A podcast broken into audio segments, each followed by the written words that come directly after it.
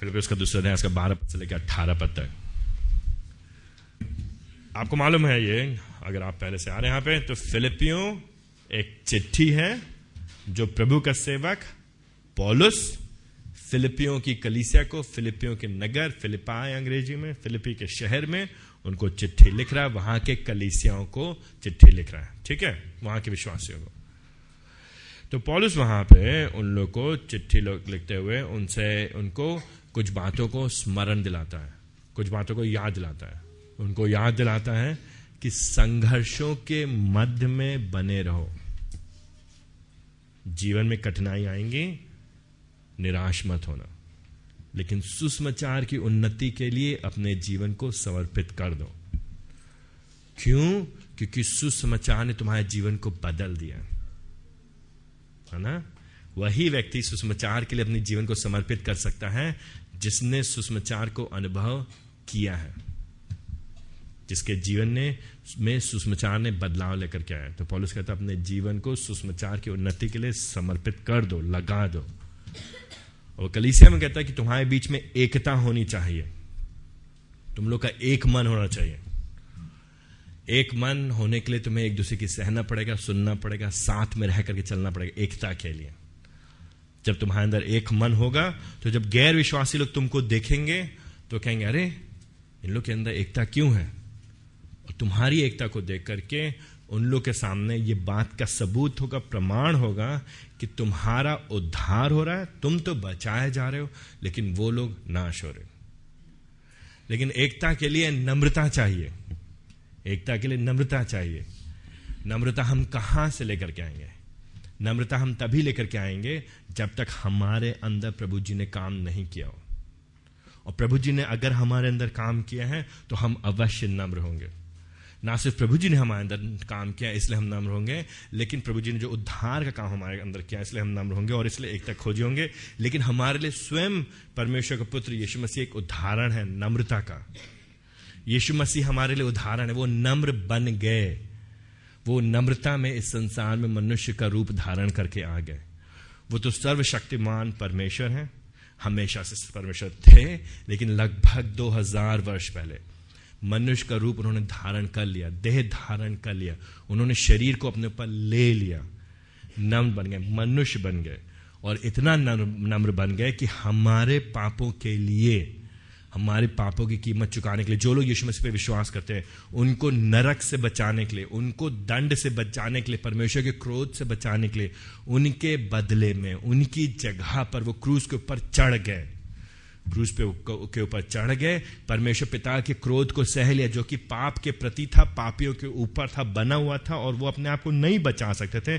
परमेश्वर के क्रोध को शांत नहीं कर सकते थे। परमेश्वर पिता के क्रोध को शांत करने के लिए यीशु मसीह इतने नम्र हो गए कि क्रूज पे चढ़ गए। उन लोगों के लिए, जो लोग यीशु मसीह पे विश्वास करेंगे, उन पे विश्वास जिनको परमेश्वर पिता ने हमेशा से चुन के रखा है, उन लोगों के बदले यीशु मसीह क्रूज पे चढ़ गए, मारे गए, गाड़े गए तीसरे दिन जी उठे। और परमेश्वर पिता ने उनको महिमान्वित किया। तो क्रूज क्रूज के रास्ते से होकर के, हमने पिछली बार बताया था, परमेश्वर के इकोनॉमी में इन गॉड्स इकोनॉमी परमेश्वर के अर्थव्यवस्था परमेश्वर के काम करने के तरीके में, परमेश्वर की दुनिया में, परमेश्वर की के कार्य करने के तरीके में महिमा का रास्ता कलवरी से होकर के जाता है। महिमा का रास्ता दुखों से होकर के जाता है। तो यीशु मसीह ने वो हमारे सामने उदाहरण रख दिया कि इससे पहले महिमान्वित हो वो दुख उठा करके और बेजती सहते हुए, बुराई का सामना करते हुए विजय हुए और क्रूज पे उठा दिए गए और स्वर्ग पे चढ़ा दिए गए और पिता की दाहिने हाथ बैठे। अब उनके पास वो नाम है जो स्वर्ग में किसी स्वर्ग पृथ्वी के ऊपर किसी को नहीं दिया गया और केवल उसी नाम के द्वारा उद्धार है और हर एक घुटना झुकेगा और हर एक जीव अंगीकार करेगी कि यीशु मसीह ही प्रभु है। जिस तरह से यीशु मसीह को महिमान्वित किया गया, एक दिन हम सारे विश्वासी लोग, जो लोग यीशु मसीह पे विश्वास करते हैं, जिनके पाप क्षमा हुए हैं, जो लोग यीशु मसीह में हैं, जिनका यीशु मसीह में मिलन हो गया, एक दिन हम भी महिमान्वित होंगे, एक दिन हम भी उनकी महिमा में शामिल होंगे, हिस्सेदार होंगे, उनके साथ अनंत काल तक, हमेशा तक परमेश्वर के सामने उपस्थिति में वास करेंगे। लेकिन इससे पहले हम उस महिमा में शामिल हों, हमें अभी इस जीवन में कई समस्याओं, मुश्किलों, दिक्कतों, कठिनाइयों, परेशानियों बेजती और बुराइयों का सामना करते हुए जाना, जैसे हमारी यीशु मसीह को सामना करना पड़ा। अगर हम वैसा करेंगे, लगे रहेंगे अंत तक तो एक दिन महिमा हमारी भी होगी। इसलिए, क्योंकि यीशु मसीह ने हमारे लिए जो किया प्रभु होने के बाद भी वो मनुष्य बन गया। प्रभु होने के बाद भी वो आम आदमी बन गया। प्रभु होने के बाद भी वो क्रूज के ऊपर चढ़ गया, मारा गया, गाड़ा गया, तीसरे दिन जी उठा, उसने बेजती सहली क्योंकि यीशु मसीह ने हमारे लिए ऐसा उदाहरण रखा है, क्योंकि यीशु मसीह ने ये किया किसके लिए? आपके लिए मेरे। किसके लिए? कलीसिया के किसके लिए? विश्वासियों के लिए। किसके लिए? ताकि विश्वासी लोग एक दूसरे से प्रेम करें। अगर यीशु मसीह ने ऐसा किया है तो इसलिए दूसरे अध्याय के बारह पद में, दूसरे अध्याय के बारह पद में, इसलिए इसलिए क्योंकि यीशु मसीह ने ये सब किया है, क्योंकि यीशु मसीह हमारा उदाहरण है, क्योंकि यीशु मसीह ने कलीसिया में एकता स्थापित करने के लिए नम्रता का स्वयं पहले उदाहरण बन गए, क्योंकि यीशु मसीह स्वयं पहले पहले, आगे आगे यीशु मसीह चले, अब हमको उनके जैसे बनना है, उनके जैसे जीना है। यही बात पॉलिस आज कह रहा है, बारह पद से लेकर के अट्ठारह पद में जो मुख्य मोटी बात आज हम आपसे कहना चाहते हैं। मुख्य मोटी बात आज हैं क्योंकि यीशु मसीह ने ऐसा किया, यीशु मसीह ने दूसरों के लिए, दूसरों के जीवन को बढ़ाने के लिए, दूसरों के जीवन को उन्नति होने के लिए अपने आप को नम्र कर दिया। वही स्वभाव हमारे अंदर भी होगा, वही चीज़ जो पिछली बात उसी से मिलता जुलता मसीह लोग मसीह लोग जो कि सुषमाचार चलित जीवन जीते हैं, वे लोग जो सुषमाचार चलित जीवन जीते हैं या सुषमाचार चलित जीवन, अन्य विश्वासियों को आत्मिक तौर पे परिपक्व होते देख आनंद पाता है। आज का जो मुख्य बात। ये सारी बातें हमने कही उसको ध्यान में रखते हुए जो अग, अगला विषय एक कदम आगे बढ़ते हुए सुषमाचार चलती जीवन आनंदित होता है। जब अन्य विश्वासियों को वो आत्मिक तौर पे उन्नति करते देखता है। सुषमाचार चलित जीवन सुषमाचार चलित जीवन। क्योंकि हमारा उदाहरण यीशु मसीह है क्योंकि यीशु मसीह ने हमारे आगे जाकर के एक, एक उत्तम उदाहरण रखा है उनको देखते हुए उनके जीवन को स्मरण रखते हुए, जो बाकी जो विश्वासी जो शिष्य हैं उसके, जिनका जीवन सुषमाचार चलित जीवन है, सुषमाचार चलित जीवन आनंदित होता है जब अन्य विश्वासियों को आत्मिक तौर पे परिपक्व होते देखता है। सुषमाचार चलित जीवन अन्य विश्वासियों को आत्मिक तौर पे प्रगति करते हुए, उन्नति करते हुए, बढ़ते हुए परिपक्व होते देख करके आनंद पाता है। क्यों? क्योंकि उन्होंने देखा यीशु मसीह ने क्या किया हमारे आत्मिक उन्नति के लिए। जब वो यीशु मसीह को देखते हैं, स्वयं को देखते हैं, अन्य को देखते हैं तो प्रेरित होते हैं ऐसा जीवन जीने के लिए। इसके अंतर्गत हम दो बात देखेंगे, दो बात देखेंगे। सुषमाचार चलित जीवन। सुषमाचार चलित जीवन अनविश्वासियों को आत्मिक तौर पर परिवर्तित देखते हुए आनंद पाता है।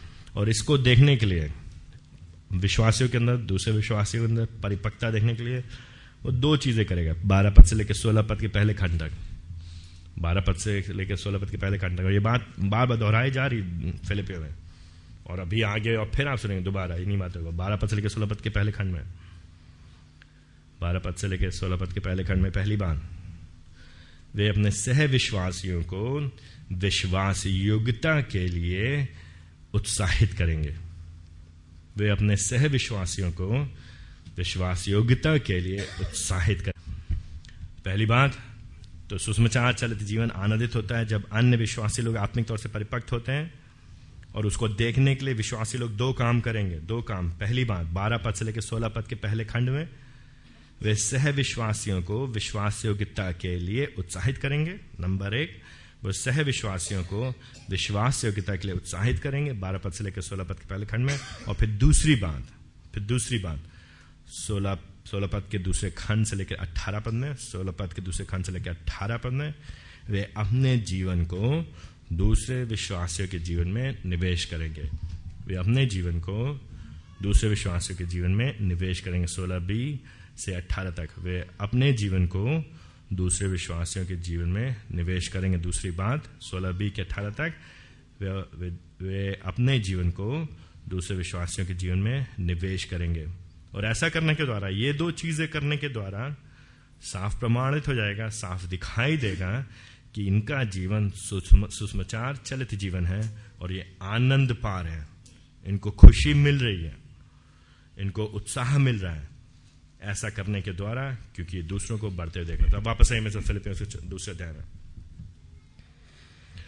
तो बारह पद के सोलह पद के पहले खंड में, पॉलुस बार बार वहाँ के विश्वासियों को उत्साहित करता है। उनसे उनसे सिर्फ़ एक बात कहता है बार बार वो कहता भाइयों, मैंने तुम्हारे सामने उदाहरण रखा यीशु मसीह का। मैंने तुमको बताया कि यीशु मसीह ने क्या किया। तुम्हें याद है, यीशु मसीह स्वयं प्रभु परमेश्वर, उन्होंने आज्ञाकारिकता में नम्र बन गए तुम्हें मालूम है यीशु मसीह ने क्या किया? आज्ञाकारिकता में मनुष्य का रूप धारण कर लिया। तुमको मालूम है कि नहीं मालूम है? तुम्हें याद है कि नहीं? है तुम भूलना नहीं। यीशु मसीह ने क्या किया? यीशु मसीह तुम्हारे प्रभु हैं। आज्ञाकारिकता में वो मनुष्य का रूप धारण करके उन्होंने क्रूज पे भी मृत्यु को सह लिया। इतना नम्र हो गए वो। और क्यों किया उन्होंने? ताकि दूसरों के जीवन की उन्नति हो सके। उन्होंने अपनी चिंता नहीं की। उन्होंने अपनी चिंता नहीं की। उन्होंने केवल अपनी हित की सोचा नहीं। तो पॉलिस कह रहे देखो, यीशु मसीह ने अपने हित की नहीं सोचा। अपने ऐश्वर्य को, अपनी महिमा को और अपने गौरव को थामे नहीं रखा, अपने बड़प्पन को अपने हाथ में, मुट्ठियों में पकड़ के, जकड़ के नहीं रखा, लेकिन अपने अपने महिमा को, अपने ऐश्वर्य को, अपने बड़प्पन को, अपने गौरव को कुछ समय के लिए उन्होंने त्याग दिया। कुछ समय के लिए अपने आप को इस संसार में मानव रूप में लेकर के आगे, क्यों हमारे लिए, तुम्हारे लिए? क्यों? हमारे उन्नति के लिए, तुम्हारी उन्नति के लिए। अगर यीशु मसीह ने ऐसा किया है, अगर यीशु मसीह, जो कि स्वयं परमेश्वर, अपने परमेश्वर में सौ प्रतिशत परमेश्वर, और जिन्होंने सौ प्रतिशत मनुष्यत्व को धारण कर लिया, वो अगर आज्ञाकारिकता में होकर के नम्रता का जीवन जी सकता है दूसरों की उन्नति के लिए तो तुम क्यों नहीं करोगे? तुम क्यों नहीं करोगे? बारह पद में, चाहे मैं रहूँ, चाहे मैं ना रहूँ तुम्हारे सामने। तुम सदैव आज्ञा पालन करते रहो। तुमने किया है पहले? अभी भी करते रहो। अभी भी करते रहो। तुम्हारे सामने किसी को होने की ज़रूरत नहीं है। ये तुम्हारे जीवन का उद्देश्य होना चाहिए। मसीह लोग आज्ञा पालन के द्वारा पहचाने जाते हैं। मसीह लोग नम्र लोग होते हैं। मसीह लोग विद्रोही नहीं होते मसीह लोग आज्ञा पालन करने के द्वारा छोटे नहीं हो जाते हैं। लेकिन मसीह लोग उत्सुक रहते हैं आज्ञा पालन करने के लिए। आज्ञा ना पालन करना, विद्रोह करना, बगावत करना, अपनी मर्ज़ी करना, अपनी इच्छा को पूरी करना, कहना ना मानने की की जो प्रवृत्ति होती है, सलाह ना मानने की प्रवृत्ति, विशेष तौर से कलीसे के संदर्भ में अगुओं की, अगर वो आपके आत्मिक जीवन के बारे में बात कर रहे हैं, आपके घर की बात नहीं कर रहे आपके आत्मिक जीवन की बात करें, आपके पैसे की बात नहीं लेकिन आत्मिक जीवन की बात करें। अगर आपके आत्मिक जीवन के, और कई बार हमारे व्यवहारिक चीज़ें भी आत्मिक चीज़ों से जुड़ी होती हैं, अगर आत्मिक जीवन से संबंधित है, अगर उन मामले में आपके कलीसे के अगुए लोग आपको निर्देश देते हैं वचन के आधार पर, और आज्ञा पालन करना आपके लिए मुश्किल होता है तो ये प्रमाण है आपकी अपरिपक्वता का। ये प्रमाण है कि आपके अंदर, हमारे अंदर शैतान पैर कर रहा है। घर बनाने की कोशिश कर रहा है। तो पॉलिस कह रहे देखो, मैं रहूँ चाहे ना रहूँ, मेरे सामने दिखाने के लिए मत करो। दिखाने के लिए मत करो ना। भैया सामने, उनके सामने नहीं। उनके सामने नहीं। सुषमाचार से स्नेह करना है, सुषमाचार के लिए एक दूसरे से स्नेह करना है, एक दूसरे के जीवन निवेश करना है। चाहे कोई हो, चाहे ना चाबी भरने की ज़रूरत नहीं है। स्वतः अपने आप से, अंदर से क्यों क्यों अपने आप से? घूम फिर के बार बार हो जाते हैं अपने आप से क्यों? प्रभु जी ने कुछ कर दिया, अपने आप से। आज्ञा पालन करो, घमंड में मत जियो, विद्रोह मत करो। ये मत सोचो, ये क्या बताएँगे? कल के लड़के, इनको क्या मालूम? ज़्यादा मेरी उम्र, दुनिया हमने ज़्यादा दे दी। अनुभव, उम्र, दुनिया देखी हो, नहीं देखी हो, ये ये बेसिर पैर की बात है, ये मूर्खता की बात है ये केवल दर्शाता है आपकी परिपक्वता को।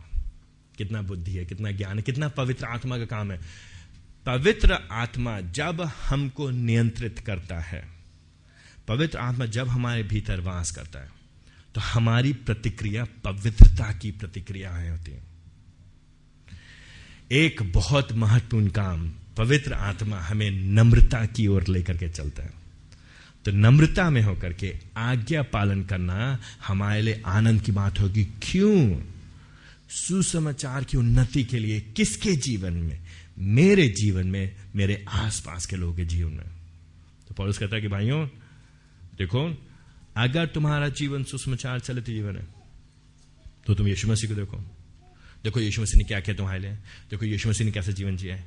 अब तुम भी उनके जैसा जीवन जियो। एक काम करो, यीशु मसीह याद है तुम्हें? उसने अपने पिता की आज्ञा मानी। कितनी आज्ञा मानी? वो दीन हो गया। कितना दीन हो गया? मृत्यु भी सहली। कैसी मृत्यु? क्रूज पे श्रापित, शर्मनाक और दर्दनाक मौत सहली उसने। श्रापित, शर्मनाक और दर्दनाक मौत सहली। तो क्यों नहीं तुम भी ऐसा करोगे? क्यों नहीं तुम आज्ञाकारी होगे तुम क्यों नहीं मेरी उपस्थिति या अनुपस्थिति में, चाहे मैं रहूँ, चाहे ना रहूँ बारह पद के अंत में, जो प्रभु जी ने तुम्हारे अंदर उद्धार काम आरंभ किया है, पहले पद, पहले अध्याय के छठे पद में जो भला काम उसने तुम्हारे अंदर आरंभ किया है, जो प्रभु जी ने आरंभ किया और प्रभु जी पूरा करें लेकिन उसको तुम भी पूरा करो, अपने उद्धार के काम को पूरा करो, बारह पद के आखिरी में, अपने उद्धार के काम को पूरा करो, ये बड़ा महत्वपूर्ण बात है। पॉलिस यहाँ पे क्या कर पॉलिस कह रहा है, परमेश्वर पवित्र आत्मा पॉलिस के द्वारा फिलिपियों के लोगों से कह रहा है, और परमेश्वर पवित्र आत्मा हमसे और आपसे आज बात कर रहा है, लगभग 2000 साल के बाद, इस इस लेख के द्वारा। प्रभु जी हमसे बात करें, आपको याद दिला स्मरण दिला रहे हैं। आज की सुबह आपसे कह रहे हैं कि अगर तुम विश्वासी हो तो तुम्हारा जीवन आज्ञाकारिकता के द्वारा पहचाना जाएगा। नंबर एक। नंबर दो, तुमको अपने उद्धार के काम को पूरा करना है। तो ये बात सत्य है। कि प्रभु जी हमारे जीवन पहला काम करते हैं, वही बात तेरा पद ने आगे आगे चल के हमको पॉलिस बताएगा, लेकिन ज़िम्मेदारी आपकी है। आपकी है। दो साल पहले, बीस साल पहले या दस साल पहले, ये बातें आप सुन चुके नाम से दो साल पहले, बीस साल पहले, दस साल पहले, छह साल पहले आप किसी मीटिंग में अपने हाथ उठाया था, सामने खड़े होकर के बपतिस्मा लिया था, रोए थे, क्या हुआ था, इससे मतलब नहीं है। हो गया, वो हो गया। रात गई, बात गई। पुरानी बात से मतलब नहीं है। आज के दिन, आज के समय, इस समय, अभी, आज की सुबह, क्या आप अपने जीवन में अपने उद्धार के काम को पूरा कर रहे हैं कि नहीं कर रहे तो उद्धार के काम को आप कैसे पूरा करेंगे बताइए? उद्धार के काम को हम कैसे पूरा करेंगे? हम कैसे करेंगे? क्या हमारा उद्धार का काम प्रभु जी ने पूरा नहीं किया है? क्या यीशु मसीह ने क्रूज के ऊपर नहीं किया नहीं, यीशु मसीह ने क्रूज के ऊपर कर दिया, हो गया, पूरा हो गया। तभी तो यीशु मसीह ने क्या कहा क्रूज पे? हो गया, खत्म। पूरा हो गया, हो पूरा हुआ, हो गया, पूरा हुआ, हो गया। यीशु मसीह ने उद्धार का काम हमारी मुक्ति के मामले में प्रभु जी ने क्रूज के ऊपर पूरा कर दिया है प्रभु जी ने। लेकिन अब आपको हमको क्या करना है? अब हमको हमारी आपकी ज़िम्मेदारी बनती है। क्या ज़िम्मेदारी बनती है? हमारे आपकी ज़िम्मेदारी बनती है कि अगर हम मसीही हैं, अगर हमारा उद्धार हुआ है तो हम अपने उद्धार को हल्का ना लें। हम अपने उद्धार के जीवन को, के साथ खिलवाड़ ना करें। लेकिन गंभीरता के साथ, देखिए, पॉलिस किस तरह के शब्दों का इस्तेमाल करता है? देखिए, बारह पद में ध्यान से देखिए नीचे। पॉलिस किस तरह के शब्दों पॉलिस कहता है, डरते हुए और कांपते हुए। डरते हुए और कांपते हुए क्या करो? अपने उद्धार का काम क्या करो? अपने उद्धार का काम पूरा करो। कैसे? डरते और कांपते हुए। मतलब क्या हो गया डरते हुए कांपने का क्या क्या कह रहे पॉलिस? पॉलिस कह रहे हैं, कहने के दूसरे शब्द में पॉलिस क्या कह रहे हैं? पॉलिस क्या कह रहे हैं? कई बार हम लोग मसीह लोग अपने मसीह जीवन को कैसे लेते हैं? मसीह जीवन कैसे लेते हैं हम लोग? कई बार हम जो मसीह लोग कहते हैं, कह रहे हम लोग क्या कहते हैं? हम लोग ये सोचते हैं, अगर हमारा उद्धार हो गया तो? अरे हो गया बस। अब क्या है? प्रभु जी हमको क्या करेंगे? हम तो स्वर्ग। जाएँगे जाएँगे। क्यों? क्योंकि हमको क्या मिल गया है? ठप्पा हमको मिल गया ना हमको? हमको हमारा आधार कार्ड बन गया है। है ना? हमारा पासपोर्ट बन गया तो हम तो स्वर्ग जा ही जा रहे हैं। अब कोई चिंता करने की हमको ज़रूरत? कोई चिंता करने की ज़रूरत नहीं है हम। कोई चिंता नहीं करने की ज़रूरत है। चाहे आप ईसाई घर में पैदा हुए हो, चाहे आप गैर मसीही घर में पैदा हुए दोनों लोग के अंदर कई बार गलत फहमी होती है। कई बार जो लोग ईसाई घर में पैदा होते कहते खानदानी है हम। खानदानी, अरे हमारे बाप दादे तब से, कब से मसीह हैं? बाप दादे भैया, आप जानते नहीं तब से चार, पाँच, दस पीढ़ी से हम लोग मसीह हैं। स्वर्ग कैसे नहीं जाएँगे हम? अभी हमको कोई बताया था हाल ही में कोई कोई भाई हमको बताया था वो किसी विश्वासी, किसी नामधारी ईसाई से बात करते, वो उनसे कहते हैं, कैसे प्रभु जी हमको स्वर्ग नहीं आने देंगे? कैसे नहीं आने देंगे हमको? देख देख रहे हैं कैसे आने, कैसे नहीं देंगे हम? हमारे पिताजी मसीह, उनके घर वाले मसीह, उनके घर के घर वाले मसीह तो बिल्कुल आने देंगे, क्यों नहीं? क्यों? क्योंकि क्या है हमारा? हक है हमारा। हक है। जो गैर मसीह पृष्ठभूमि से लोग आते हैं, वो भी कई बार ये सोचते हैं, क्योंकि हमने बपतिस्मा लिया है। क्योंकि हम, क्योंकि हमने प्रभु ग्रहण किया, क्योंकि हमने किया तो प्रभु जी कैसे नहीं आने देंगे पॉलिस कह रहा है, उद्धार काम डरते हुए कांपते हल्के में मत लो विश्वास के काम को। सर्टिफिकेट नहीं है, ये सर्टिफिकेट नहीं है जो नचाओगे प्रभु जी के सामने, ये देखो बपतिस्मा तो सर्टिफिकेट से काम नहीं चलेगा। भैया, आपका जीवन अभी इस समय कैसा है? क्या कर रहे हैं अपने जीवन में? और विशेष तौर से स्थानीय कलीसिया के संदर्भ में, यहाँ पे आप कैसा जीवन जी रहे हैं? अन्य विश्वासियों के संदर्भ में। अभी क्या चल रहा है हमारे जीवन में? और पॉलिस कह रहा है प्लीज़ प्लीज़ प्लीज़ कि वो कह रहा है, वो उनसे एक तरह से विनती कर रहा है।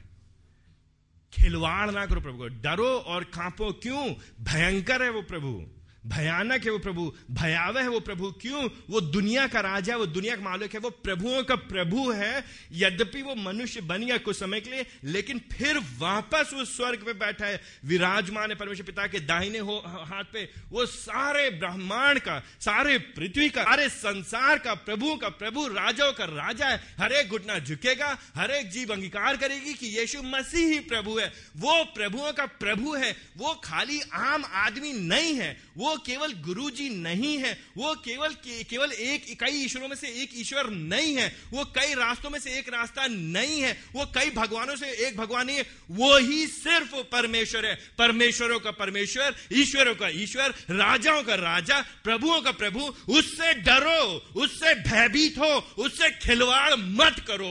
वो भयंकर है वो जब आग बरसाएगा नहीं खड़े हो पाओगे उसके सामने। भयंकर परमेश्वर है हल्के में मत लो प्रभु यीशु मसीह को, पॉलिस यहाँ पे ये कह रहा है, मज़ाक मत बनाओ प्रभु को। मसीह जीवन को मज़ाक मत लो। हर चीज़ से खिलवाड़ कर लो, हर चीज़ को मज़ाक बना लो, लेकिन अपनी मसीहत को मज़ाक मत बनाओ। मत करो, पॉलिस कह रहा है। डरो डरो। डरते और कांपते हुए थर थराओ हिलो, भयभीत हो। यह है भयंकर परमेश्वर। ये है भयानक परमेश्वर। ये बात को ध्यान में रखते हुए मेहनत करो। तुम्हारी ज़िम्मेदारी है।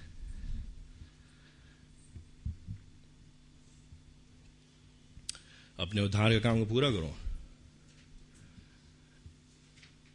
जब तक आँखें नहीं बंद हो जाएँगी।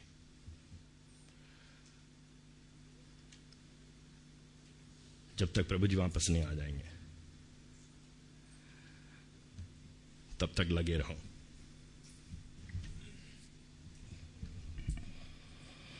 केवल शुरुआत करना काफ़ी नहीं है। केवल आरंभ करना काफ़ी नहीं है। देखिए, हम धोखा दुनिया को दे सकते हैं। हम मूर्ख दुनिया को बना सकते हैं। हम खुद को मूर्ख बना सकते हैं। हम लोग खुद को मूर्ख बनाते हैं प्रभु जी को नहीं मना सकते आप।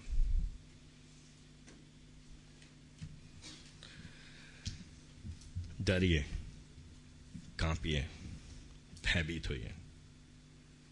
अपने उद्धार के काम के लिए मेहनत करिए। लेकिन जब मेहनत करते तो ये याद रखिए, आपकी मेहनत अकेले काफ़ी नहीं है।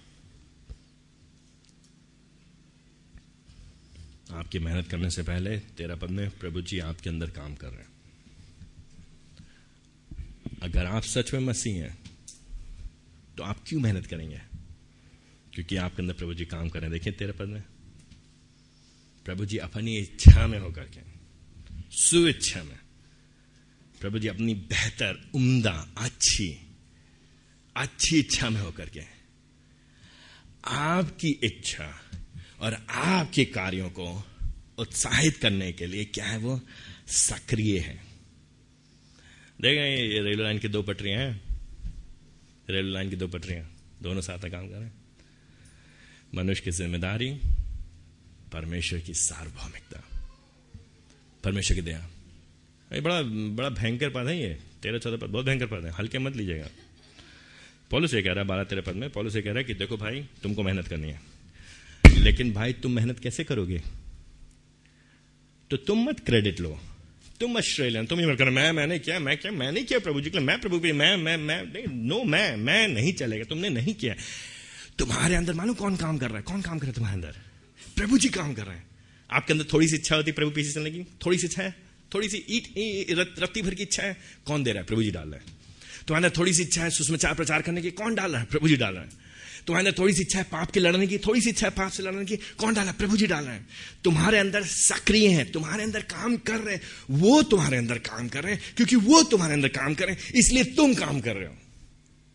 तुम्हारा हाथ को थामे मतलब क्या उसका पलट करके, उल्टे दूसरी दिशा में? फ्लिप करिए उसको, उल्टा करिए। अगर आपके अंदर बिल्कुल इच्छा नहीं है,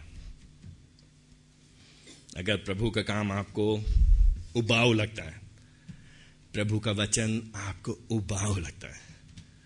प्रभु के लिए आपको स्नेह नहीं है। सुषमाचार के लिए आपके अंदर जोश नहीं है।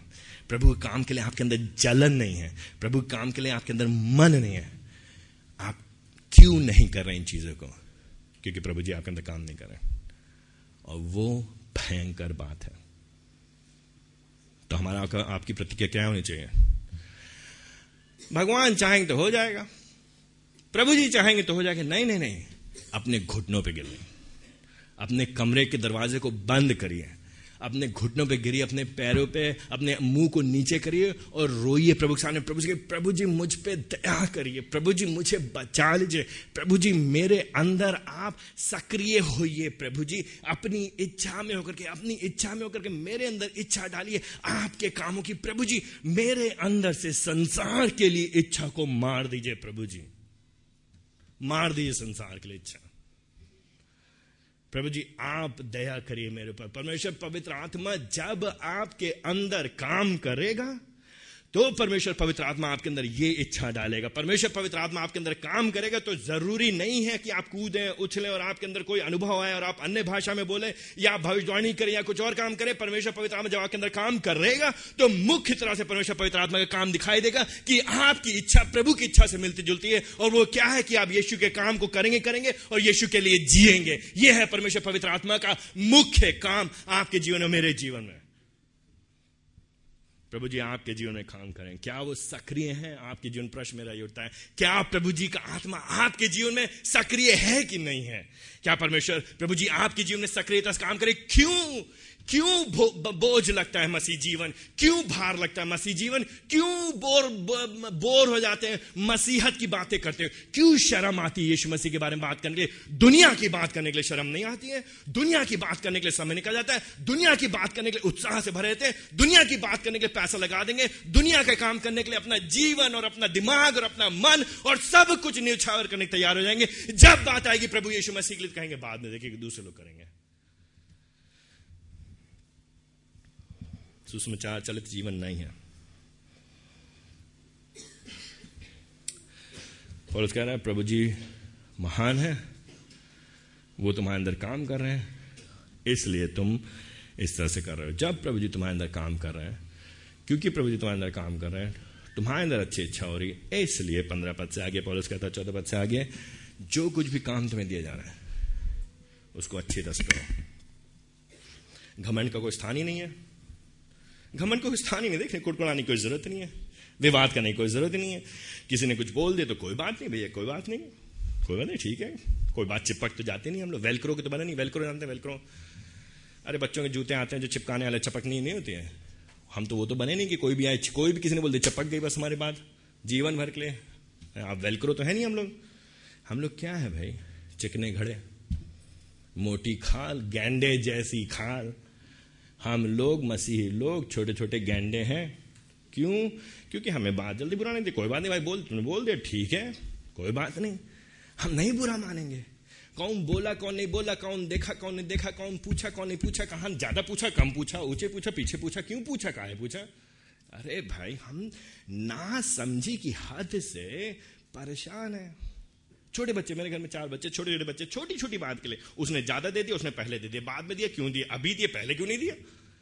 और हम लोग बड़े हो जाते कल ही हम सोच रहे के बारे में, कई बार बड़े हो जाते हैं। हम लोग पचास साल के होंगे, साठ साल के होंगे, सत्तर साल के लेकिन वही बड़प्पन शरीर में तो बड़े हो गए। अंदर वही छोटे से बबुआ, छोटे से। तो अंदर अभी भी वही मानसिकता, वही वाली मानसिकता। काहे पूछा? क्यों नहीं पूछा? ज़्यादा पूछा, कम पूछा। अरे बड़ा दुख हुआ, अरे बड़ा दर्द हुआ, अरे दिल टूट गया, अरे कचर गया मन हमारा। अब क्या बताएँ भैया? सो नहीं पा रहे, जई नहीं पा रहे, जग नहीं पा रहे, पी नहीं पा रहे, खा नहीं पा रहे, मोटे नहीं हो रहे, पतले नहीं हो रहे। क्यों? क्यों? सब बात क्या करो, चौदह बंद में? बिना कुड़कुड़ाए। भाई, हो गया तो हो गया, कोई बात नहीं भाई। लोग हैं, बोल दिया तो बोल दिया, कर दिया तो कर दिया निर्विवाद परेशान ना हो, प्रभु जी को ध्यान रखो। देखो तो यीशु ने क्या किया भाई? यीशु की इज़्ज़त की, यीशु ने इज़्ज़त की चिंता की यीशु मसीह ने बोला किसी से, जानते नहीं मैं कौन? यीशु मसीह ने बोला किसी से, जानते नहीं मैं कौन हूँ? यीशु मसीह ने एक बार बोला किसी से? यीशु मसीह ने कहा, जानते नहीं मैं कौन हूँ? यीशु मसीह ने एक बार कहा, तुमने मुझे पूछा नहीं, बोला यीशु मसीह ने? क्या कहा यीशु मसीह ने क्रूज के ऊपर? हे पिता, इन्हें क्षमा करे, क्योंकि नहीं जानते क्या करें।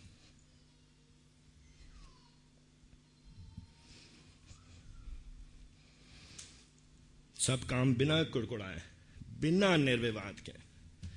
क्यों? क्योंकि हम एक ही चीज़ के दीवाने हैं। हमारे दिमाग में सिर्फ़ एक चीज़ चली क्या? सुषमाचार बढ़ना चाहिए भाई। कोई भी चीज़ सुषमाचार के रास्ते में अड़ंगा ना लाए। हम प्रभु जी का नाम बढ़ते देखना चाहते हैं। हम कौन है? हमारी कोई बात नहीं। हमारी ऐसी तैसी हमें कोई फ़र्क नहीं। हम हम मिट्टी में मिल जाए। प्रभु जी बढ़े बस। प्रभु जी को महिमा मिले। प्रभु जी की कली से बढ़े प्रभु जी का सुषमाचार फैले, लोग प्रभु जी को जाने, लोग पापों से बचाया जाए, लोग अंधकार से छूट के परमेश्वर के राज में प्रवेश करें, लोग सच्चे परमेश्वर का नाम ले, उसकी जय जयकारो, सिर्फ़ हम इसी की चिंता करेंगे, इसलिए हम विवाद नहीं करेंगे फालतू के।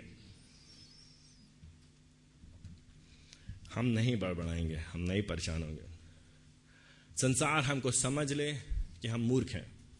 कोई बात नहीं, पंद्रह पंद्रह, हम तो भोले बनेंगे।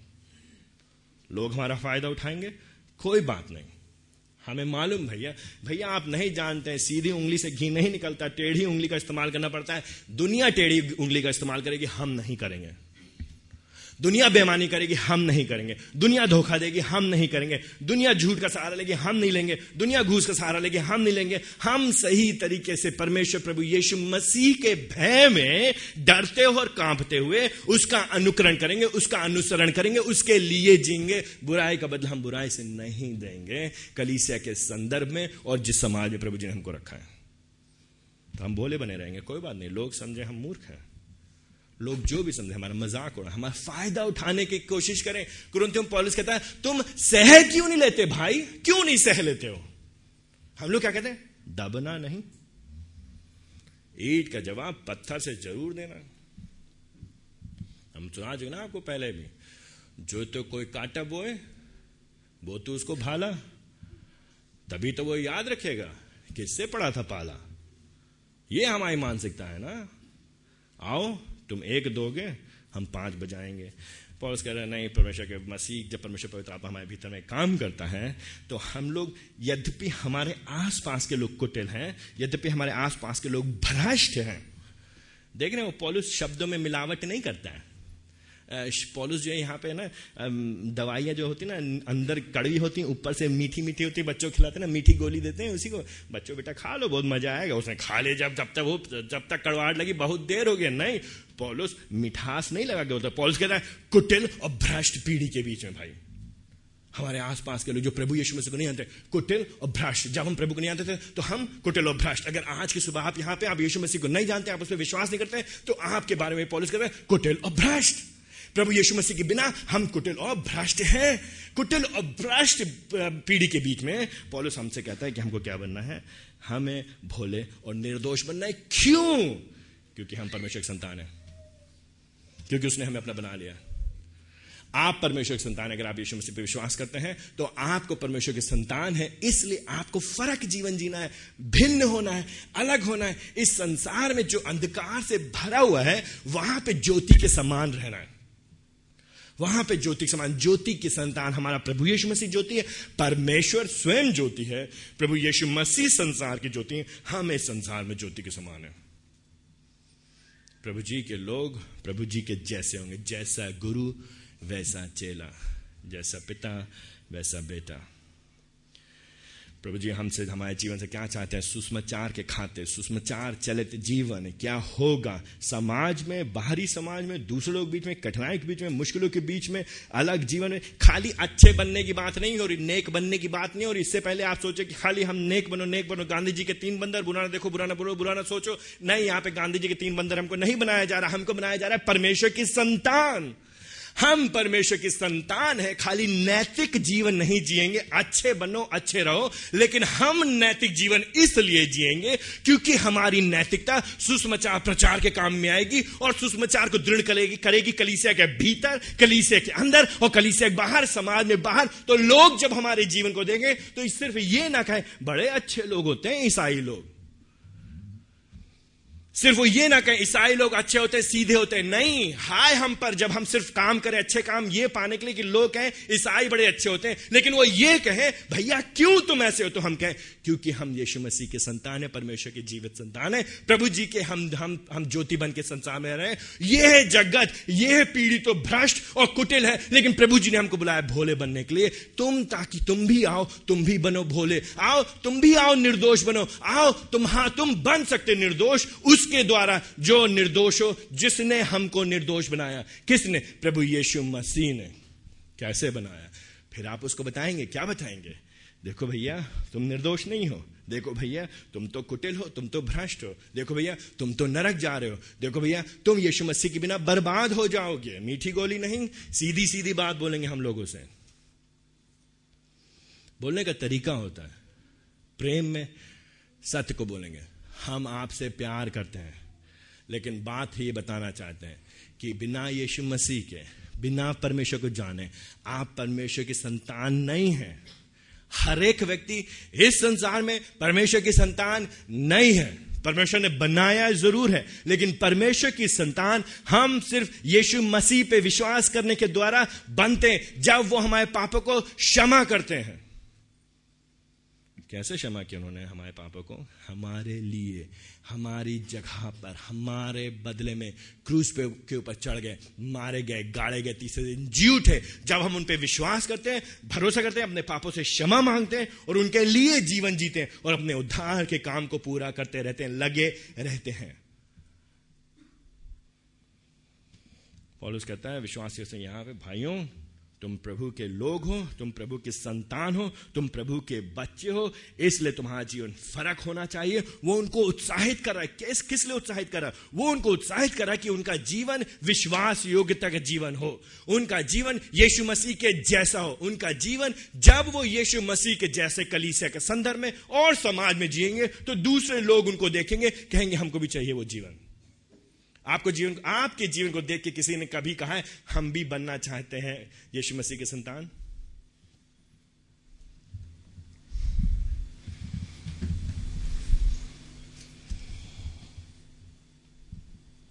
बताइए। ये हम क्या कहते हैं? हम नहीं मतलब रखना चाहते हैं लोगों से। पता नहीं चलना चाहिए, हम चर्च जाते संडे को। पता चल जाएगा, चर्च जाते हैं तो बड़ी भद उड़ेगी।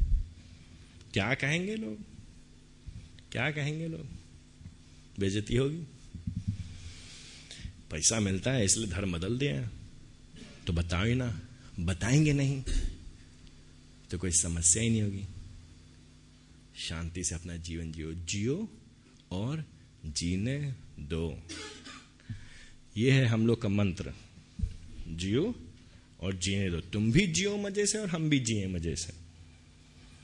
पॉलुस कह रहा है, भाइयों, तुम्हारा जीवन कैसा होना चाहिए? अलग होना चाहिए, भिन्न होना चाहिए। और सोलह पद के पहले खंड में कहता है, प्रभु के वचन को थामे रहो। थामे रहो का दो मतलब यहाँ पे क्या है? प्रभु का वचन सुसमाचार है।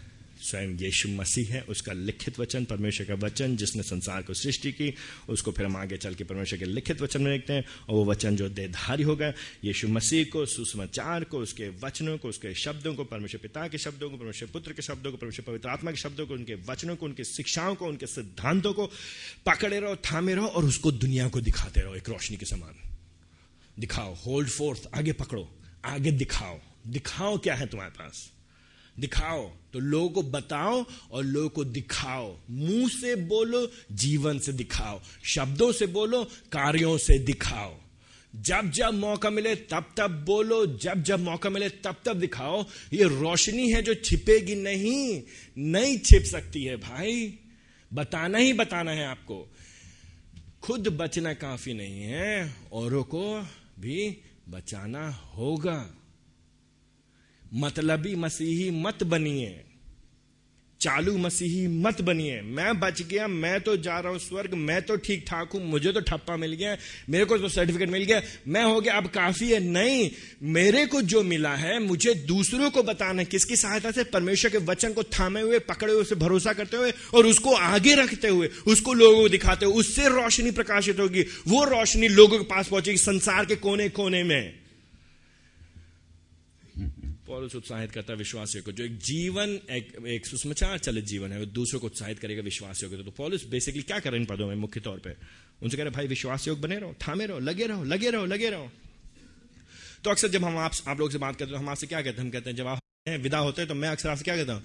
लगे रहो लगे रहो। हम अक्सर बोलते हैं आप लोग से लगे रहिए किस चीज़ में लगे रहिए भैया? किस चीज़ में लगे रहो? किस चीज़ में? अरे भाई, जो अच्छा काम प्रभु जी ने आपके अंदर आरंभ किया है, उसको थामे रहो, पकड़े रहो, लगे रहो। हो गया नहीं है, काफ़ी नहीं है, आलस मत करो, ये संतुष्टि मत आने लो। समथिंग होली डिसकंटेंट पवित्र असंतुष्टि तुम्हारे जीवन में होनी चाहिए। हम वैसे हमेशा कहते हैं ना, संतुष्टि का जीवन जियो, संतुष्टि का जीवन जियो, संतुष्टि का जीवन जियो। जब रोटी, कपड़ा, मकान की बात आती है, जब भौतिकता की बात आती है, जब संसार की बात आती है, जब हमारे पास कितना पैसा है नहीं, उसमें तुम संतुष्ट रहो।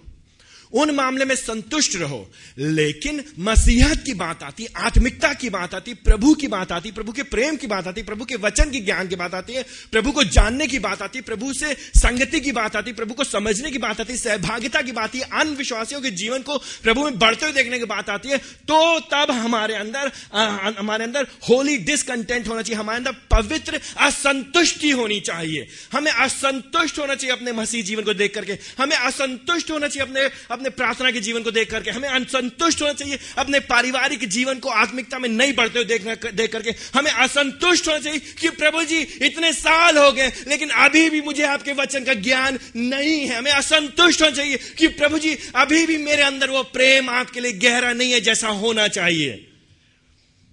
लेकिन हम असंतुष्टि किस चीज़ों के लिए करते हैं? आप असंतुष्ट किन चीज़ों के लिए होते हैं? मैं असंतुष्ट किन चीज़ों के लिए होता हूँ?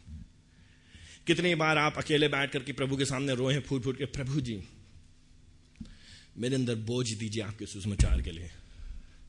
प्रभु जी, मेरे हृदय को झकझोड़ दीजिए आपके प्रेम के लिए। सुसमाचार चलित जीवन। प्रेरित होगा किस लिए? सुसमाचार कार को बढ़ते हुए देखते हुए। इसीलिए वो दूसरों के जीवन में निवेश करेगा। इसीलिए वो जो है, जब दूसरों के जीवन को देखेगा, दूसरे विश्वासों को उत्साहित करेगा। ना सिर्फ़ वो बातों से उत्साहित करेगा, ना सिर्फ़ वो कहेगा, तुम बने रहो, लगे रहो। लेकिन दूसरी बात, सुषमाचार चरित जीवन अपने जीवन को दे देगा, निवेश कर देगा, न्यौछावर कर देगा, लगा देगा दांव पे सब कुछ। दूसरों के जीवन में सुषमाचार की उन्नति के लिए, सुषमाचार चलित जीवन जो कि आनंद पाते हैं दूसरों को आत्मिक तौर से बढ़ते हुए देखने में, वे अपना जीवन सह विश्वासियों के जीवन में निवेश कर देंगे। देखिए, पॉलिस क्या करता है? सोलह पद के दूसरे खंड में। पॉलिस कहता देखो भाई, एक दिन मैं चाहता हूँ तुम थामे रहो वचन को। तुम बढ़ते रहो प्रभु में। तुम बदल जाओ। तुम यीशु मसीह संतान के जैसे परमेश्वर के संतान जैसे ज्योति बन के चमको। क्यों? क्योंकि एक दिन एक दिन हम कहाँ मिलेंगे? एक दिन हम कहाँ मिलेंगे? अभी वो जेल में है, पता नहीं मिलेगा नहीं मिलेगा, उसको नहीं मालूम, उनसे दोबारा मुलाकात होगी नहीं। लेकिन हम मिलेंगे ज़रूर। कहाँ मिलेंगे? कहाँ मिलेंगे? स्वर्ग मिलेंगे। आज ही सुबह हम गाड़ी चला के यहाँ पे आ रहे थे। हमको पता चला हमारे एक अंकल बचपन से जिनको हम जानते हैं। उनके जो है हार्ट अटैक होकर आज की सुबह मृत्यु हो गई। आज अभी सुबह रास्ते में आते तुरंत आते यहीं चौराहे पे पहुँचे किराए पे। अभी सुबह। आपको नहीं मालूम आपको कल मेरे बारे में क्या खबर मिले? आपको नहीं मालूम मेरे बारे में क्या खबर मिले? हर्ष भैया का एक्सीडेंट हो गया, मर गए। घर में आग लग गई, पूरा परिवार जल गया।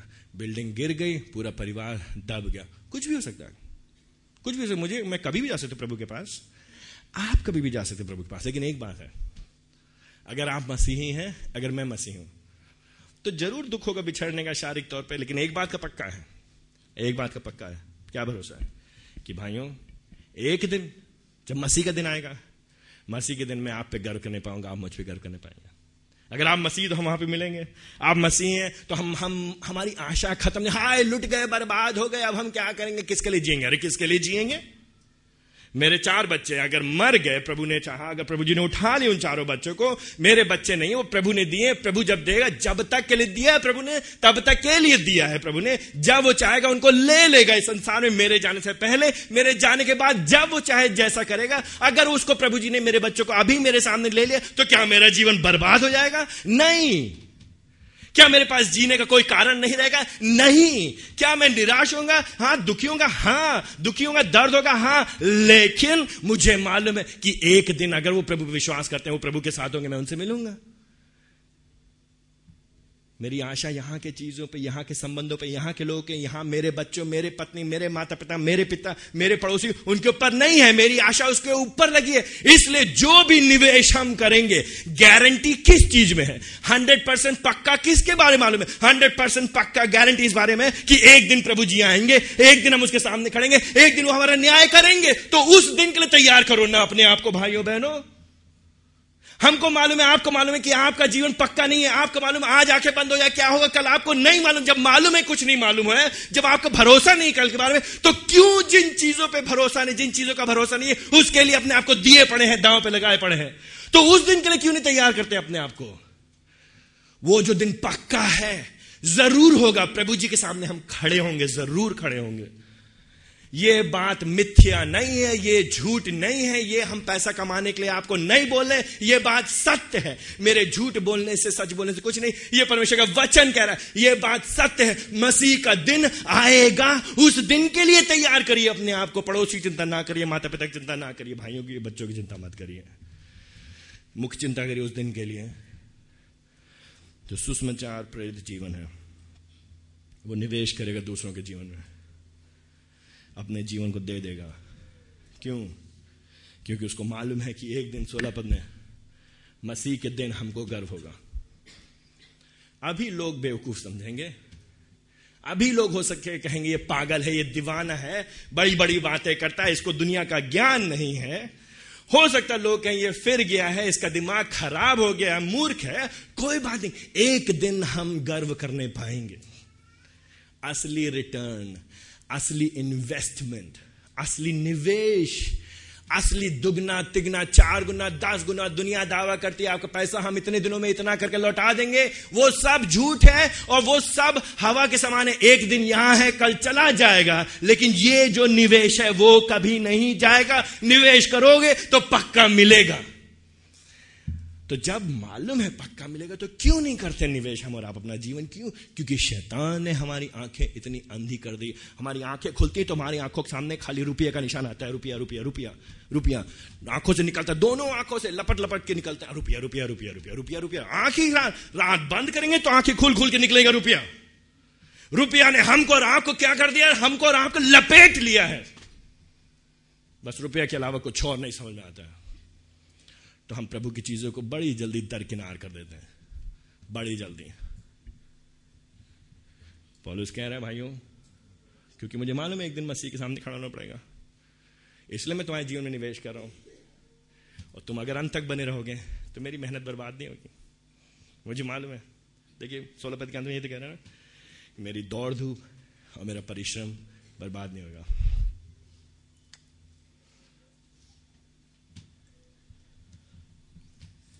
सत्रह में पॉलिस कहता कि मैं तुम्हारे विश्वास के लिए, तुम्हारे विश्वास के बलिदान के ताकि तुम प्रभु को थाम लो, ताकि तुम मज़बूत रहो, ताकि तुम अंत तक बने रहो। इसलिए मैं क्या करूँ? अपने आप को अर्घ की नाई उंडेल दे रहा हूँ। पुराने नियम में पुराने नियम में जब बलिदान चढ़ाया जाता था तो एक बलिदान चढ़ाने की विधियों का एक हिस्सा था, जिसमें परमेश्वर के सामने याजक एक बर्तन में लेकर के दाखरस को और उसको उंडेल देता था परमेश्वर के साथ वेदी के सामने। तो पॉलिस कह रहा है, उसको जैसे उंडेल देते, खाली कर देते। जैसे आजकल हमारे समाज में लोग लोटा में पानी लेके उंडेल देते, खाली कर देते। पॉलिस कहता अर्घ के समान में उंडेला जा खाली कर दे जा रहा हूँ, लुट जा रहा हूँ, बर्बाद हो जा रहा हूँ, बिक जा रहा हूँ, खत्म हो जा रहा हूँ तुम्हारे लिए। तुम्हारे विश्वास के। कुछ चाहिए नहीं मुझे। पॉलिस यहाँ पे नहीं कह रहा, ऐसा है, एक काम करो, मैं तुम्हारे विश्वास के कर रहा हूँ। और बाय द वे ये नीचे मेरा अकाउंट का नंबर है, ये देखो टीवी के नीचे दाएँ हाथ पे जो अकाउंट नंबर है बैंक वाला नंबर है एनईएफटी ये है एनईएफटी एस कर देना, इस अकाउंट नंबर पे पैसा डाल देना। तुम्हारे लिए हम प्रार्थना करें पॉलिस ये नहीं कह रहा, वो धोखा है, वो झूठ है। पॉलिस पॉलिस को पैसा नहीं चाहिए उनका। पॉलिस को उनका पैसा नहीं चाहिए, इसलिए पॉलिस उनके बीच में प्रचार नहीं कर रहा। पॉलिस उनके बीच में सेवा इसलिए नहीं कर रहा कि वो लोग उसको देंगे कुछ। पॉलिस इसलिए सेवा नहीं कर रहा कि वो लोग आ करके उसको वहाँ पे जहाँ बंदी गृह में वहाँ पे आकर के उसके लिए कुछ आराम का इंतज़ाम करेंगे पॉलिस इसकी चिंता नहीं कर रहा। पॉलिस सिर्फ़ एक बात की चिंता कर रहा है कि भाई तुम लगे रहो, तुम बने रहो, पीछे मत हटो, प्रभु से प्रेम करो, एक दूसरे से प्रेम करो, सुषमाचार में निवेश करो। जब तुम ऐसा करोगे तो एक दिन स्वर्ग में हम तुमसे मिलेंगे और फिर हमें बड़ी खुशी होगी भैया। अरे बड़ी खुशी होगी। रोटी नहीं होगा, कपड़ा नहीं होगा, मकान नहीं होगा, कोई दिक्कत नहीं। लोग साहब नहीं बोलेंगे, सलाम नहीं ठोकेंगे, कोई दिक्कत नहीं। लेकिन इस बात की खुशी होगी कि जो मैंने खून बहाया, पसीना बहाया, जो मैंने मेहनत की, ताकत लगाई है, तुम्हारे लिए जो मैंने दुख उठाया, उसका परिणाम यह है कि तुम प्रभु के साथ हो। बस यही खुशी मेरे लिए काफ़ी है। इसीलिए सत्रपद के अंत में वो कहता है, मैं तुम सब के साथ आनंद मनाता हूँ। मेरी खुशी सिर्फ़ इसमें है कि तुम खुश रहो सुषमाचार में। तुम्हारी खुशी किसमें होनी चाहिए? सुषमाचार में।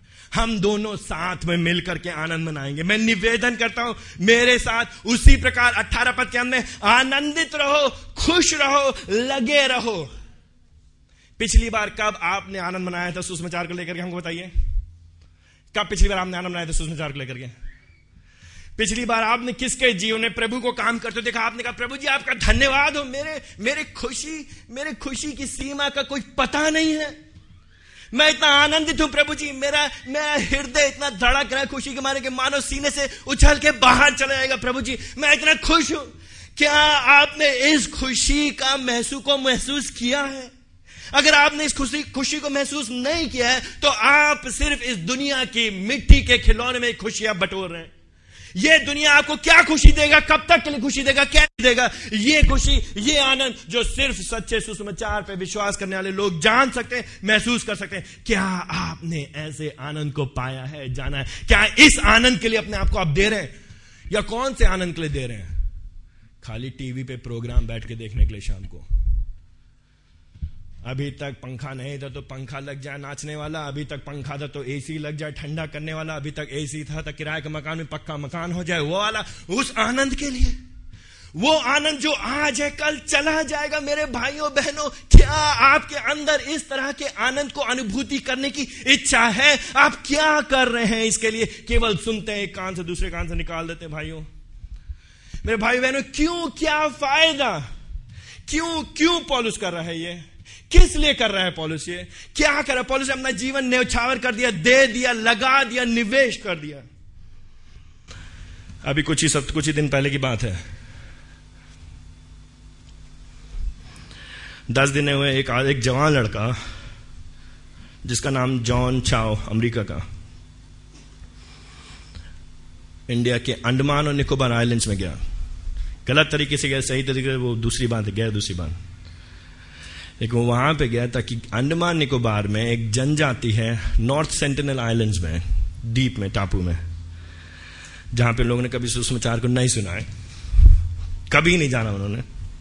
ये व्यक्ति अमेरिका को छोड़ करके, अपने पैसे को, सब कुछ को, आराम को छोड़ करके वहाँ पे गया पिछले हफ़्ते, दस दिन पहले।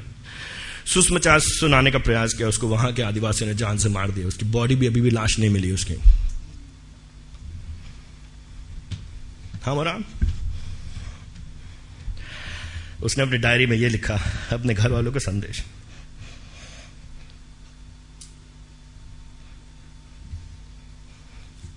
अगर मैं मार दिया जाऊँ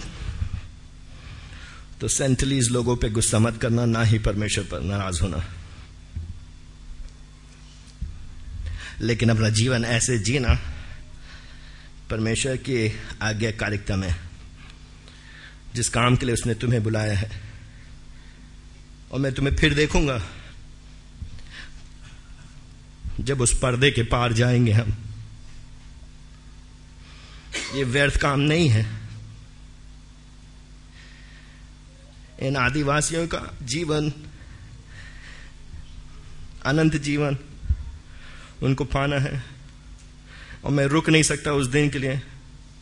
जिस दिन मैं उनको परमेश्वर के सिंहासन के चारों ओर उसकी आराधना करते देखूँगा, उनकी भाषा में। जैसे प्रकाशित वाक्य सातवें अध्याय के नौ से दस पद में कहता है, सब कुछ परमेश्वर की महिमा के लिए।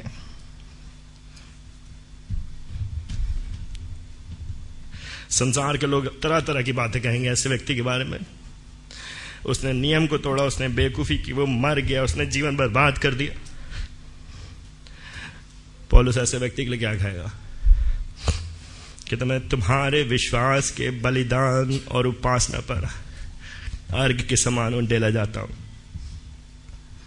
आज हिंदुस्तान में हम और आप सुसमाचार सुन रहे हैं। हमारे आपके सुसमाचार सुनने से पहले दर्जनों सैकड़ों लोगों ने अपनी जान की बाजी लगा करके जान दे दिया सुसमाचार फैलाने के लिए। सिर्फ़ इसलिए ताकि हम लोग नामधारी ईसाई बने, नाम के आगे अपने हम ईसाई नाम लगा करके घूमे हम लोग। सिर्फ़ इसलिए कि हम लोग की पढ़ाई अच्छी हो जाए, हमारे बच्चे आराम से रहें ताकि इसलिए हम लोग ऐश और आराम का जीवन व्यतीत करें। सिर्फ़ इसलिए प्रभु जी ने लोगों के जीवन को हमारे लिए दांव पे लगा दिया।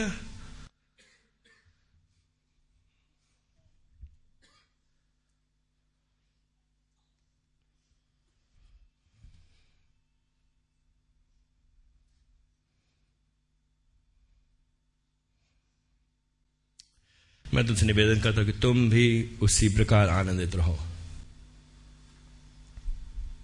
और मेरे साथ आनंद मनाओ किन चीज़ों में आप आनंद ढूंढ रहे हैं? किन चीज़ों में आप आनंद ढूंढ रहे हैं? आप सोचते हैं आपके बच्चे आपको हमेशा खुश रखेंगे? इंतज़ार करिए। आप सोचते हैं आपकी नौकरी आपको हमेशा खुश रखेगी? समय आने दीजिए। आप सोचते हैं आपके रिश्तेदार लोग आपको खुश रखेंगे? समय बताएगा। सच्चा आनंद सिर्फ़ प्रभु यीशु में पाया जाता है। सच्चा आनंद सिर्फ़ सुसमाचार की बढ़ोतरी में पाया जाता है। सच्चा आनंद सिर्फ़ सुसमाचार की उन्नति में पाया जाता है। क्यों नहीं उस आनंद के लिए अपने आप को आप समर्पित करेंगे?